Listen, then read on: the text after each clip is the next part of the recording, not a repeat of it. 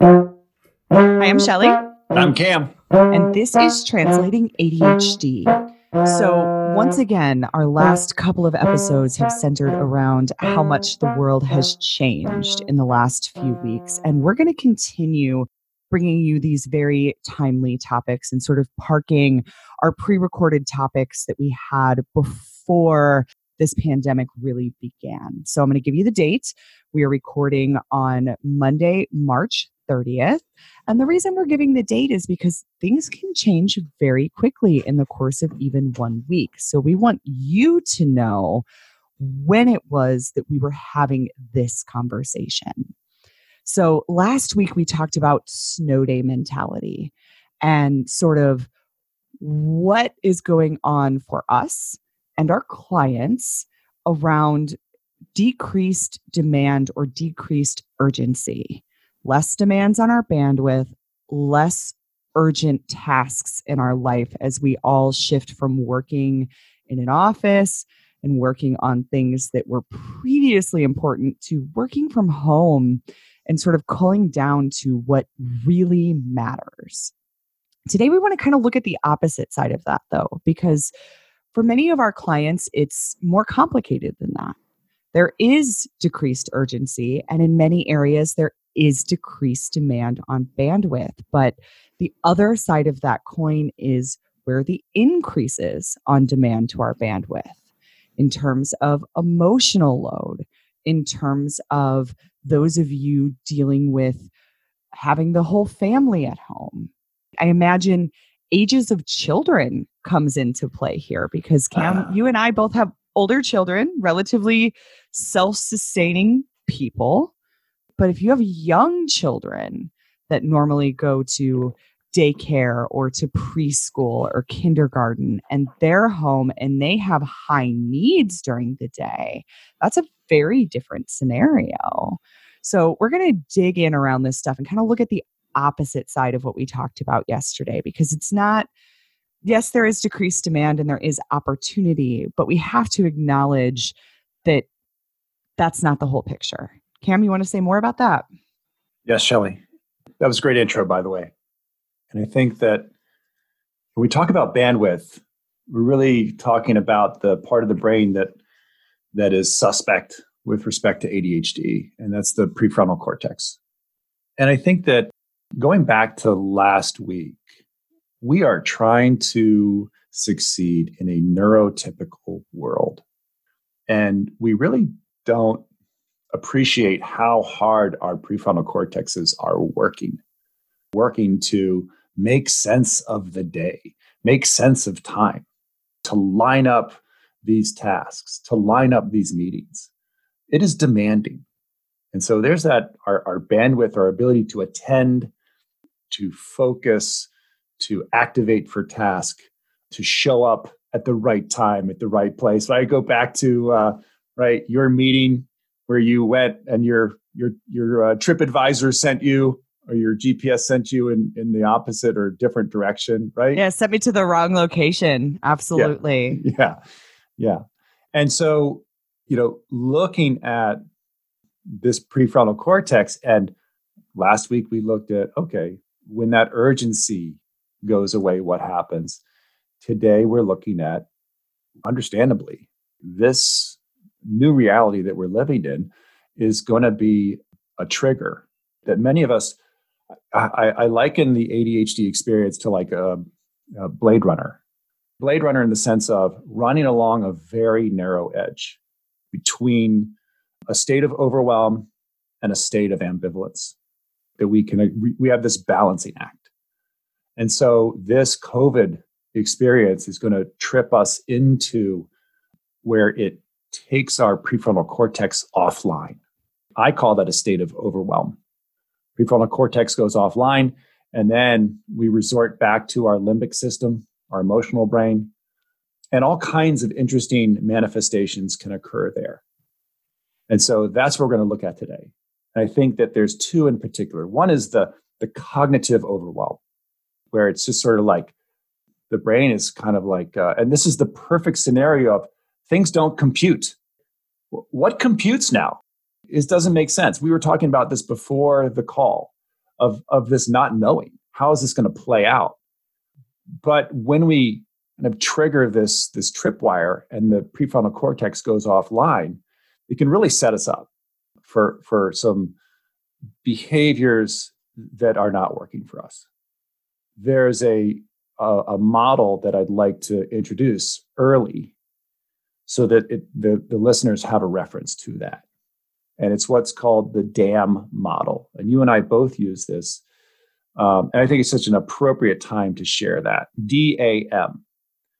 And so DAM is basically in descending order. If you imagine sort of on the surface, you've got a shovel, right on the surface is distracting behavior. That there's distracting behavior. And when we are offline, when we don't want to face something or it's hard to face a situation, we can resort to distraction and be more susceptible to distraction. If you take your shovel out, and start to dig a little bit, well, that distracting behavior is covering for some kind of avoidant behavior. We're actually avoiding something. And the M is the interesting one. And this is the stuff that we do with our clients in coaching is start to identify that distracting and avoiding behavior to get to well, what's the missing behavior? And this harkens back to our model of Mount Rainier. That up on the slopes of Mount Rainier, where there's causation, there's missing elements or pieces that are not available all the time to activate, to sustain effort, to complete, to recall, to pull out some memory and utilize it, working memory, uh, emotional management. And so this is like the perfect scenario to set us off into some place where if you're playing Animal Crossing more than you want to be, it's likely that you might be in this distracting behavior place. And it's an opportunity to look at what are you avoiding and what might be missing because that prefrontal cortex shut down. It's taken offline, and you're resorting back to you've done all this work. Just imagine you've done all this work, and here this new reality comes along, and it's kind of, it feel like you've sort of taken steps backwards around, especially managing ADHD. Those skills are there.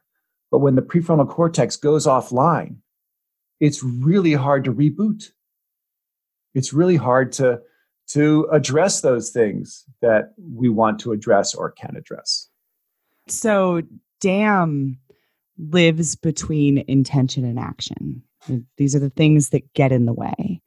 Hmm. And I want to say a little bit more about missing behavior specifically. I think the first two are pretty self explanatory distraction and avoidance. And the distinguishing factor there being am I just getting distracted or am I actively avoiding thing A by engaging instead in thing B. Missing behavior is the one where my clients go, hmm, what do you mean by that? And so I'm going to give you the same very, very simple example that I give my clients. And with M, I actually call it missing behavior and or missing mechanism. Good. So imagine that you are a person who loses your car keys frequently. Some of you listening might actually be a person who loses your car keys frequently. Well, the missing behavior is putting your car keys in the same place as soon as you walk in the door before you do anything else. The missing mechanism might be a visual cue, a hook, or a dish, or something to remind you as you walk through the door to place those car keys where they go. So it can be one or the other, it can be both that's a great example, Shelly. And even if you miss that first mechanism or that visual cue and that putting the keys in that spot, it's coming back and, oh, the keys are on the counter. They don't live there. To go back and and it's sort of like this is this re-engaging. When you missed the first opportunity, what's that second opportunity? Maybe even third. And so it's not that it has to happen on that first pass. I think that so often we're looking for that perfection or I got to hit it the first time. I, I call it sort of uh, using a balance beam metaphor of like sticking the landing. You know, how can we expect to stick the landing when we've got this glitchy executive function occurring for us? That we're we might be miles off thinking about something, and it's not that it's dist- it is distracting, but it's not necessarily avoidant. It's just we're in a whole nother solar system and we miss that cue to put the keys down. I'm thinking about something that happened so, several years ago. I lost my cell phone. I had just made a Costco run and I came home and Costco runs involve several trips in and out of the house on all three floors of my house as I distribute the dry goods and the frozen goods to the downstairs freezer and the regular pantry goods to the kitchen and so on and so forth. And I lost my cell phone and I retraced my steps several times and couldn't find it. I thought maybe I left it at the store. I just didn't know. You know where it was, Cam? Where? In the freezer, in the deep freezer downstairs. Yeah. Doesn't Yeah. surprise me. You know, Doesn't- I even did the fi- find your Android, you know, had it making obnoxious noises, couldn't hear it. What the heck? What the heck? Where did it go? It just vanished. It's in a, it's in a it's in a sound sealed container. That like who would ever anticipate that? Right. And so that was just that absence of I wasn't, I set it down to rearrange things in the freezer, but I was thinking about something else. And there's that specific example. The one that I'm thinking about right now is my whole thing around completion, right? And and listeners that have been listening in for a while know my story about the missing behavior of completion. I'll engage, I'll engage to the, the the cows come home, but I would never finish. Right. I would never take it to a completion point that's a missing behavior that was costing me dearly in many different ways so so now it's to start with identifying where you are are you going into if if your demand excuse me if your bandwidth is really peaking out and it's it's causing some kind of shutdown or an emotional response is to turn that keen observer in that direction. What has you being anxious? You know, Shelly and I were just talking before the session today, the episode, of like there's a lot to, to be anxious about how's this going to play out? And we're we're actually that's going to be a topic for a future episode. We're going to give a whole episode to that right there.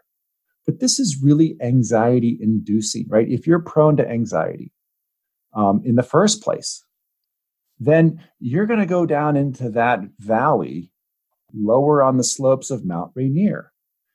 If you're prone to ambivalence or boredom, you're likely to go in that direction. And notice how we don't start there. We don't talk about what to do about boredom. We don't talk about what to do about your anxiety.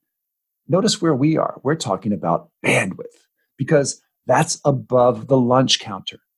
That's above the lunch counter at causation.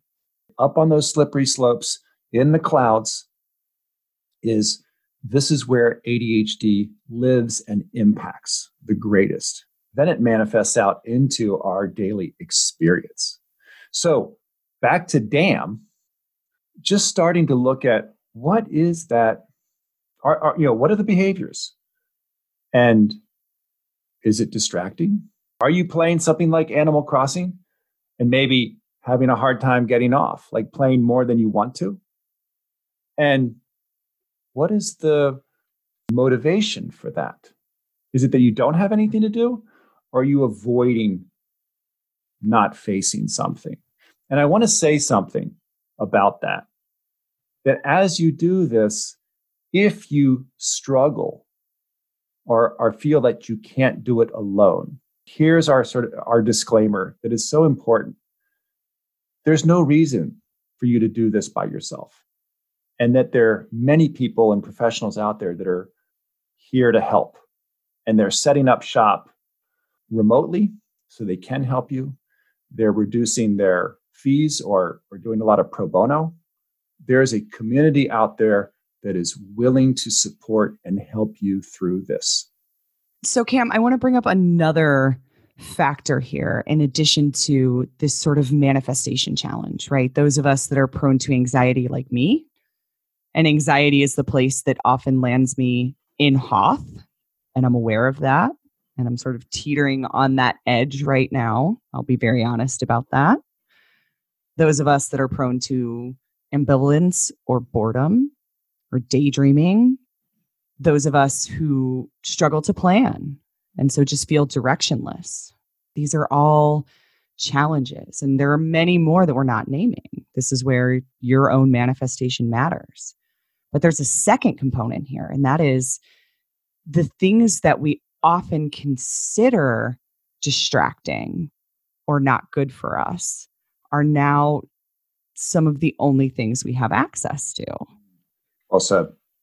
And the one I want to touch on is gaming because Cam and I have different experiences with gaming. We were talking about this before we started to record today.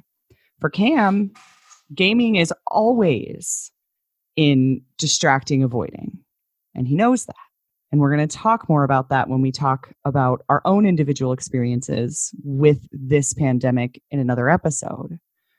But for me and for a couple of my clients, gaming can be a social activity something that I do with other people. And when we're living in a world where we can only interact with others virtually, it becomes a very appealing option. Same with things like Netflix, watching shows together, that kind of thing. So then the struggle becomes how do I distinguish? How do I distinguish between this is constructive time spent socially or spent decompressing, or this is time being spent in DAM. This is distracting, avoiding. And it's tough. It's tough to do. And for people like Cam, Cam Cam should just not game, and he knows that. For people like me, there's a line to be drawn there, and that prescriptive, well, people with ADHD should just stay away from video games doesn't really work for me. So how do you how do you draw those lines too? How do you know when it's a constructive behavior versus a avoidant or distracting behavior? What I want to say here at this point is listeners can be thinking, oh, there's a way to do this. Like there's a right way to do this. Or I should be able to just like, you know, manage my emotions. And remember that you've got this unique brain that is wild, wonderful, and it's prone to ups and downs. There's there's often methodical and systematic does not necessarily describe our experience. So to imagine or to, to think that you're gonna like, okay, I'm gonna lock in and just, you know, go through a program, right? I'm gonna go through this and find the missing behavior, and then I'm gonna I'm to put into practice the missing behaviors. Meanwhile, you still have ADHD. Meanwhile, you still have your you're having your emotional experience. So, bringing in our three-step process of understand, own, and translate is don't try to jump to translate too quickly here, in the sense of leveraging and moving forward, is to acknowledge this is the way you deal, to be aware and to be okay, to be okay and be practice grace and generosity with yourself. This is the thing that we beat ourselves up for beating ourselves up. We take ourselves to the woodshed for taking ourselves to the woodshed. Like, oh, there I go again. I'm I'm not doing this right, or you know, why am I so labile right now? Well, we are having our experiences. They're all unique experiences. And I would say that practicing that grace developing awareness. What belief or thought is generating the feelings you're having? How are those feelings manifesting in your body? When we start to move around, you know, if you're sitting and doing distracting behavior, kind of watching social media, maybe too much social media, then we get into that whole comparing thing that is just a social media thing, right? Of, oh, look at them. They're they're making they're making homemade sanitizer. You know, they're doing Martha Stewart, and and uh, and and look at them. You know, they're sewing face masks. Thank you very much. Sewing face masks. You know, with with trim, with like nice, like or and, learning and a new here, language or learning how to cook. Right, and and I'm like barely getting through my day, and so going back to identifying resources. Just a couple episodes ago, we introduced, before this whole COVID thing, we introduced resources and strengths and looking at supportive environments and supportive people, right? So, okay, your environment's getting a little stale. The people that are often supportive are maybe underfoot, but you can still go outside and move. That movement and exercise, just moving that body can start to move those thoughts and those feelings. It's phenomenal what that can do. And so, getting some fresh air, we can still get some fresh air. You can walk around the house.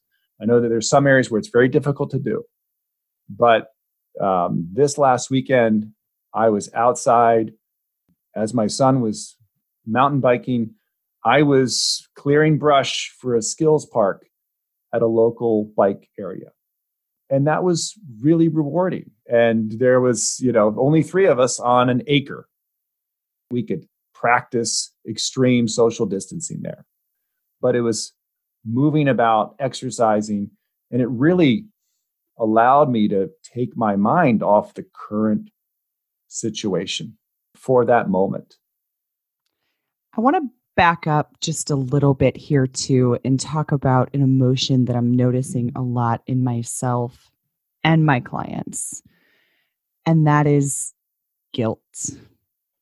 We suddenly have, for many of us, and again, Cam and I recognize that those of you in healthcare fields or working in grocery stores or in other essential services are not having this experience and are having an experience where work is necessarily demanding all of your time and attention. But for most of us, we suddenly have these swaths of time. And it becomes very easy to feel guilty about, well, why am I not using this time to do what I know I ought to do? I have the time now. I should use it. I should maximize it. I should capitalize on it. But your ADHD is still there. The gaps between intention and action are still there. And you are still a human being that needs to practice self care and rest and downtime.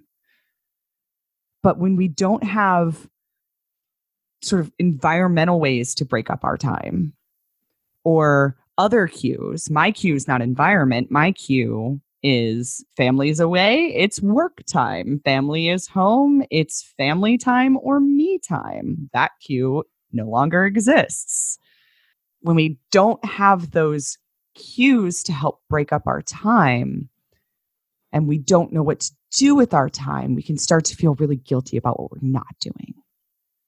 That's a good one. Another one is, you know, all of the workers that have lost their jobs, have been furloughed, restaurant workers, service industry, where they may have been you know, had uh, a thousand bucks, 500 bucks in the savings account, living paycheck to paycheck, doing it, making it happen, managing your ADD. And then all of a sudden it's gone for no reason. You know, we talk about distinguishing things we can and cannot control. This is beyond our control. and all of a sudden you've lost your job and you've lost prospects of any kind of income and the anxiety that that can produce. And so identifying supports there is so important because the anxiety serves a purpose, right? It lets us know, okay, this has my attention. This is important. But how do we take that and move into from this this awareness state more into action? What can we do to take care of those basic needs so that you can keep that apartment, that you can keep addressing those basic needs as we soldier on through this experience? Yeah, and the other source of anxiety, certainly for me, is people I love who are at risk. Mm. My dad, two years ago, was in the hospital for a week with congestive heart failure. He now sleeps with oxygen every night, and he's in his 70s, and he was a smoker for most of his life. So, somewhere in the very back of my brain, there's that. There's if my dad contracts this virus, he's going to die. And my sister in law is a nurse at a small regional hospital. And the only hospital around for a rural area. And so if they get overwhelmed, it's going to be all hands on deck. It doesn't matter what her usual job is, she will be right in the thick of it. And as we hear stories about viral load and how it's affecting healthcare workers, you know, the higher the viral load, the worse the worse the virus manifests. I worry about that too. Well, I can't control those things. What I can control is calling my dad more often, sort of turning my attention to the fact that coronavirus or not, he's in his 70s. So I should probably capitalize on the time that I have to talk to him and spend with him as much as possible. And for my sister in law, offering help. You know, if you get to a situation where you are sleeping at work because they put cots, you know, very small hospital. So they've already brought in cots for staff to stay if it gets to that point. Let us know how we can help. Can we help with the kids? Can we help with the dog? Can we bring you supplies? Whatever you need, we got you. That's what I can do. Right. Last night, my son woke up coughing. Oh, no. With this dry cough. And I saw the, the light on, you know, in the hallway. We, we went out. He had the light on. So my wife is the, she's the, the pulmonary specialist, right? I, I'm not, I'm not, you know, but this morning we were talking and like we both had that parental anxiety spike of oh my god you know are is this it does he have it and he responded to it, it turned out it was an allergic reaction. And he, he responded to a claritin. But that happened.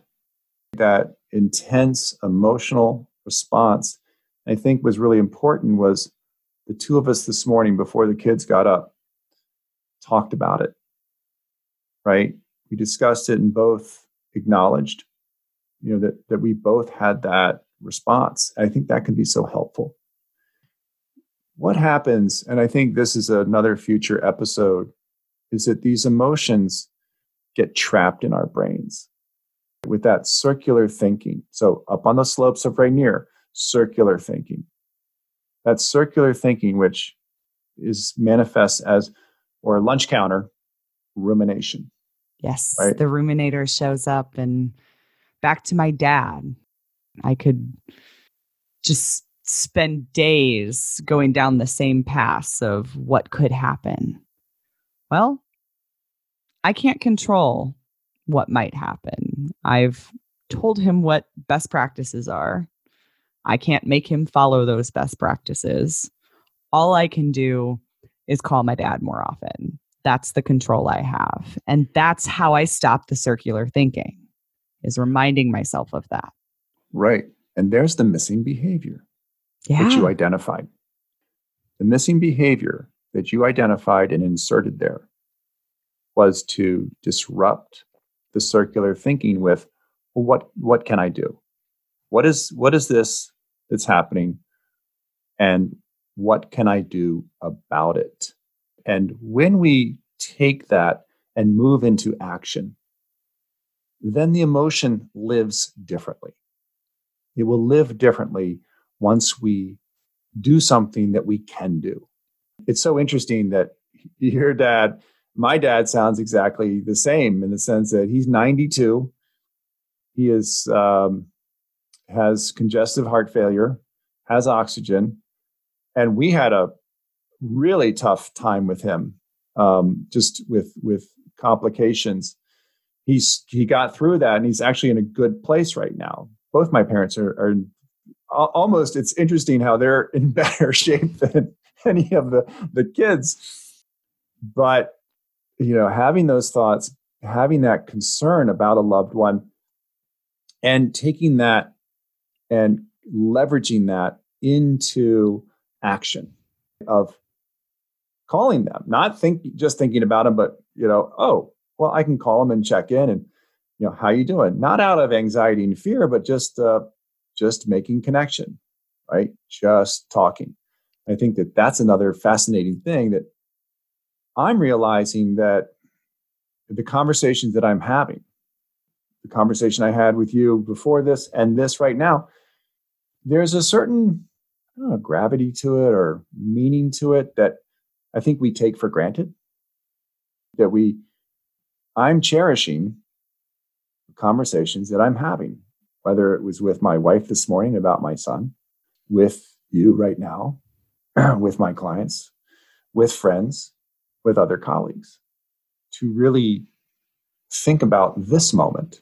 And oh, by the way, there's something else that can happen. I just want to, I know I'm doing my high associative right now, but that whole idea of what if, and we can do this time travel in the sense of how is this going to play out? We get into an emotional and anxiety state or anxious state, but to come back to the moment right now, practicing presence and being in this moment. And again, back to DAM is what am I doing here? Am I doing something because I'm not locating and practicing a behavior that is underutilized? Am I in this avoidant place? What am I avoiding? Who can I look at this with? Get the thoughts, get the feelings out of the head, put them on paper, share them with others. Don't overwhelm them. It's not about overwhelming, but to get them to see the light of day the analogy I use with my clients around this is it's sort of like a bog, right? A bog or you know a swamp where it's sort of uh, it's that anaerobic, no oxygen, no sunlight, and to take a giant stirring spoon and really kind of stir that, stir it so the stuff down below comes to the surface, gets oxygen, gets sunlight. It's really important. Do that with someone who can support you there do that with someone who is uh, professionally trained to help you. They're there, they're available. So I kind of want to take us out on a funny little aside that's going on in my household right now. And that is the way my husband and I are coping with our anxiety around whether or not we might be sick. There was actually a case at our local gas station the one that we use to buy gas and to run in and buy convenience items. And my husband works at a very large company where his coworkers are sent on international travel for work reasons frequently. And my husband has general anxiety, the sort where he is prone to worrying about the things that are outside of his control. Whereas my anxiety generally manifests around what I'm not doing or what is within my control that I'm not controlling. So we have all this anxiety in the household right now. And we kind of have this little ritual. we have our temporal thermometer, you know, the forehead thermometer. Yeah. It uh, lives on my nightstand. And whenever both of us are in the bedroom, inevitably one of us will pick it up and just give a swipe. Okay, 98.6. All right, give it to me. The other one will pick it up, give it a swipe. Okay, 98.6. We'll laugh it off and move on. Because we can't know if we have it and we're asymptomatic. We just can't know because testing is not available enough to know. All we can know is do we have a fever or not? Do we have other symptoms or not? So, two, three times a day, just quick swipe. Okay, no temperature. And that, as silly as that sounds, and it is silly, A, we're approaching it with a sense of humor. You know, we laugh at each other as we take our temperature for the third or fourth or fifth time that day. And B, it's the thing we can do. So the act of taking the temperature takes away that sort of circular rumination around am I sick? And what will happen if I get sick? And which hospital should I go to if I get sick? And will I even be admitted if I get sick? Because right now, I don't have a fever. Most places aren't even talking to you if you don't have a fever. So, okay, I don't have a fever. So, whatever that dry cough is, we're not going to worry about it yet. I can still breathe. Everything's okay. That's that's all I can control. That's awesome. I love that. And I love the your statement there about you do this activity, this little gesture, take your temp and move on.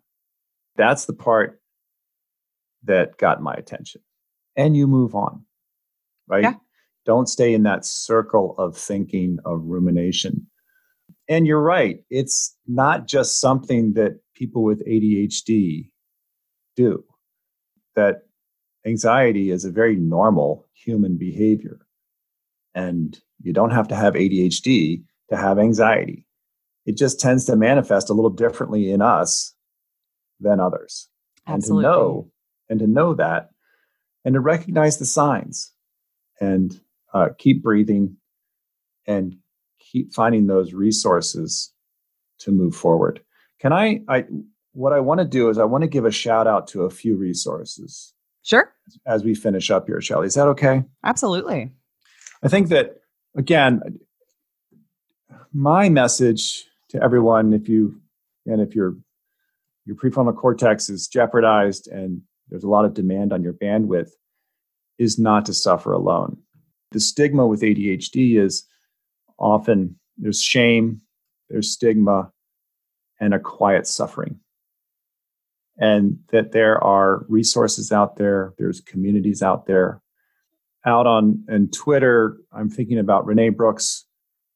She's been doing some great stuff around a cleaning uh, workbook of all things, but she's doing it in a way where getting donated copies for people who can't pay for it. An ADHD coach, Dusty Chipura, she's out of Vancouver, and she's doing these almost daily dance parties. And and she's just and like you said, it's this element of fun can help to really alleviate that uh, emotional response, to get moving, to have fun, to laugh. And so she's doing some great work. Over on ADDitude Magazine, two people who've posted some online articles. One is if you're struggling with your relationship, one of my colleagues, uh, Melissa Orlov, who is the ADHD marriage person, she just wrote something. So if you look up O R L O V on ADDitude Magazine, she's got a recent one of, of again, like coping right now, right? When you've got everyone under the same roof, that's going to create some stress, it's going to create some anxiety. Uh, Tamara Rosier has one around catastrophizing, right? So some specific things, but identifying these resources and not suffering alone. And finally, as you look at this and how it manifests, is to make your way up to the lunch counter and beyond, right? If you find yourself saying, I'm bored, this is so boring. Boredom is manifestation the boredom is there for several reasons beyond your control. in the sense of you can't go out and do what you've always done. And you might have a, a brain, you know, up the slopes of Mount Rainier that is needs high stimulation. And that's just not going to happen. And so, what is the opportunity there? But taking that and venturing up to the lunch counter, what are those ADD level one symptoms? And then looking beyond to what is the causation? Is there a missing behavior that might be an opportunity to develop, as you said last week? Your client who is finding a way, finding that behavior to get off Twitch so he could transition and go to bed at a reasonable hour. Practicing those basic routines and self care uh, practices. That is an opportunity here, is to look at this and step back and do some work. Do some work and not necessarily do it by yourself.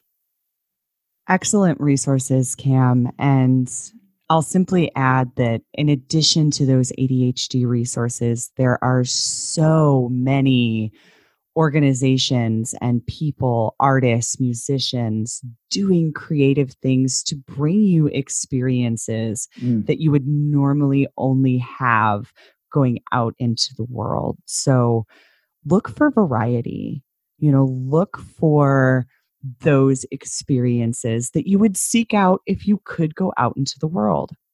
And the one that I'm loving is we all know I'm a big Phish fan, the band Phish. They have started doing something called Dinner and a Movie. So they have a they have a song called Dinner and a Movie. And what they're doing right now is on Tuesday nights at 8:30 Eastern, they're airing on LivePhish, which is the platform where they stream their live shows. You can I'm watch. going. I'm going. Are you going to go to dinner I'm and a movie gonna, with me I'm tomorrow? Gonna, I, I, will go. Yes, yes. let's do it. But I've, I got to figure out this Phish thing. I got to. so they stream all of their shows. If you are at home when Phish is playing a live concert, you can buy the stream and watch it live. Well, what they're doing right now on livephish.com on Tuesdays at 8:30 is they are airing an older webcast a previously played webcast and they're pairing it with one of their favorite recipes from one of the band members, hence dinner and a movie. So if you're looking for a musical experience, you can check that out. But I know that they're not the only ones doing that. I've seen musicians, as a music fan in general, I've seen musicians all over the place bringing experiences to their fans and looking for ways to sort of broaden what the at home experience can look like. Yeah. Wonderful. Okay. Great, so great place to finish up. Absolutely. So again, we're going to stay on these very timely topics as long as it's relevant to do so. We do plan on releasing weekly episodes as per normal, as long as it's possible to do so. And if you like what we're doing here on the podcast, you can leave us a rating or review wherever you listen. If you have feedback to share, if you want to share your experiences during this pandemic or have a topic you want us to address around this pandemic, you can hit us up on the website, translatingadhd.com, or on Twitter at translatingadhd. And until next week, I'm Shelly. And I'm Cam. And this was Translating ADHD. Thanks for listening.